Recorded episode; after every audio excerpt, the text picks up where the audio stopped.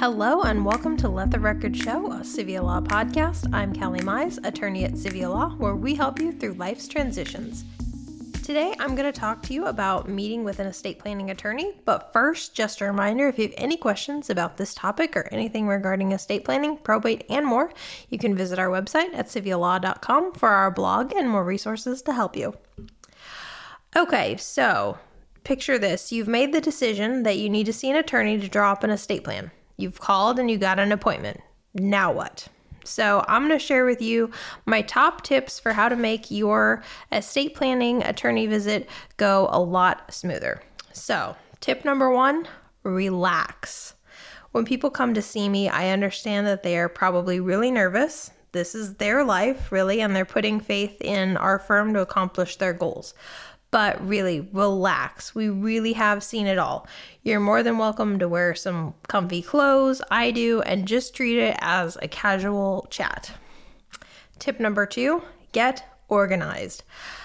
I ask a lot of questions during my estate planning consults. Why? Because there's no one size fits all estate plan it's really helpful to know the following about my clients. So, the present value of your home and remaining mortgage, if there is one, information regarding any additional property or real estate you may own, and any remaining balances, any liens or creditor claims, current balances of checking and savings accounts, current balances of IRAs, 401ks, etc. Life insurance policies and their value, and if they're whole or term current monthly income, including Social Security and VA benefits. If you have any large assets like planes, sports cars, collector cars, artwork, any firearms if they require special licenses beyond a FOID, and any religious prohibitions on end of life care. All those really help me get to know you and really help me put together a unique estate plan for you. So, tip number three don't get offended. Like I said in number two, I ask a lot of questions. I'm not doing that to be nosy. Everything you say is confidential, and there's nothing that's too big or too small. However, I have to know why. Again, there's no one size fits all estate plan. Something that I would draw up for someone who has $10 in their bank account is totally different from what I would draw up for someone with 10 million. So that's why we ask the questions to get to know you better and make your estate plan tailor made for you. I had a potential client get very offended recently that I asked how many properties they owned. They refused to tell me that information, saying they didn't see how it was relevant. In this case, it's very relevant. An estate plan is built of a lot of parts that work in tandem with each other. So in this case, I knew the client, let's call him Tom, had several different pieces of property that he wanted to go out to his friends with more information, without more information, I can't make an effective estate plan for him because without addresses, without property names, I can't draw up a deed that would transfer the property over to the friends when he passes. So, again, I'm not nosy. I know it can be difficult to talk about finances in your life with a stranger, but it's kind of like being at the doctor. It's awkward to talk about your health issues with a stranger, but you have to to let them help you. So, let us help you. My tip number four is talk to each other. And this applies more to my married folks out there. Before you come see me, here's some questions you need to talk about. So, how strong is your marriage? Do you guys anticipate getting divorced?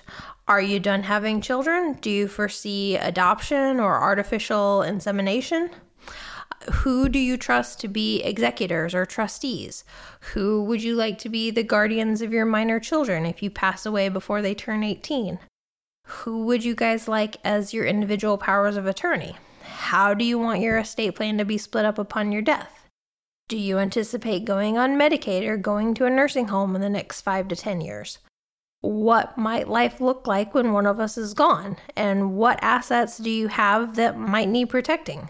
Also, if you're coming in for an estate plan for you and your spouse, please talk to them about those things before you come see me. I had a client, we'll call him Bob, came to see me for an estate plan about him and his wife.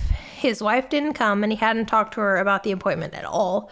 So he had no idea what assets she had, who she wanted for her power of attorney. So, you want to have a talk with your spouse about these things, especially if you're coming in by yourself. So, we can get a lot more done if you just have a good conversation beforehand. Tip number five write down your questions. If you have some specific questions, be sure to jot those down so you don't forget. I know it sounds basic, but you are paying good money for our services, so I want to make sure you get all your questions answered. So, tip number six fill out the intake sheet. Most firms, including ours, will send out an intake sheet, either by mail or by email, or you can come pick one up in our office. Please fill it out. And you may be asking why. There's some really basic questions in there, like your address, email address, date of birth, that's helpful to have beforehand. Again, you're paying good money for your consult. I want to spend time talking about the issues and your concerns, not your basic information. So, if anything that I said resonated with you, I invite you to come see me and let's talk this out and see what is best for you. Like I've said before, there's no one size fits all estate plan. We're here to make one tailored to you and your needs. So, stop in and see us. And for awesome listeners of this episode, we have a special discount for the first five listeners who mention Let the Record Show by giving them 10% off their estate plan. And that's it. Remember, if you have any questions about this topic or anything regarding estate planning, probate, or more, you can visit our website, civialaw.com, for our blog and more resources. I'm Calley Mize, attorney at Civia Law, where we help you through life's transitions.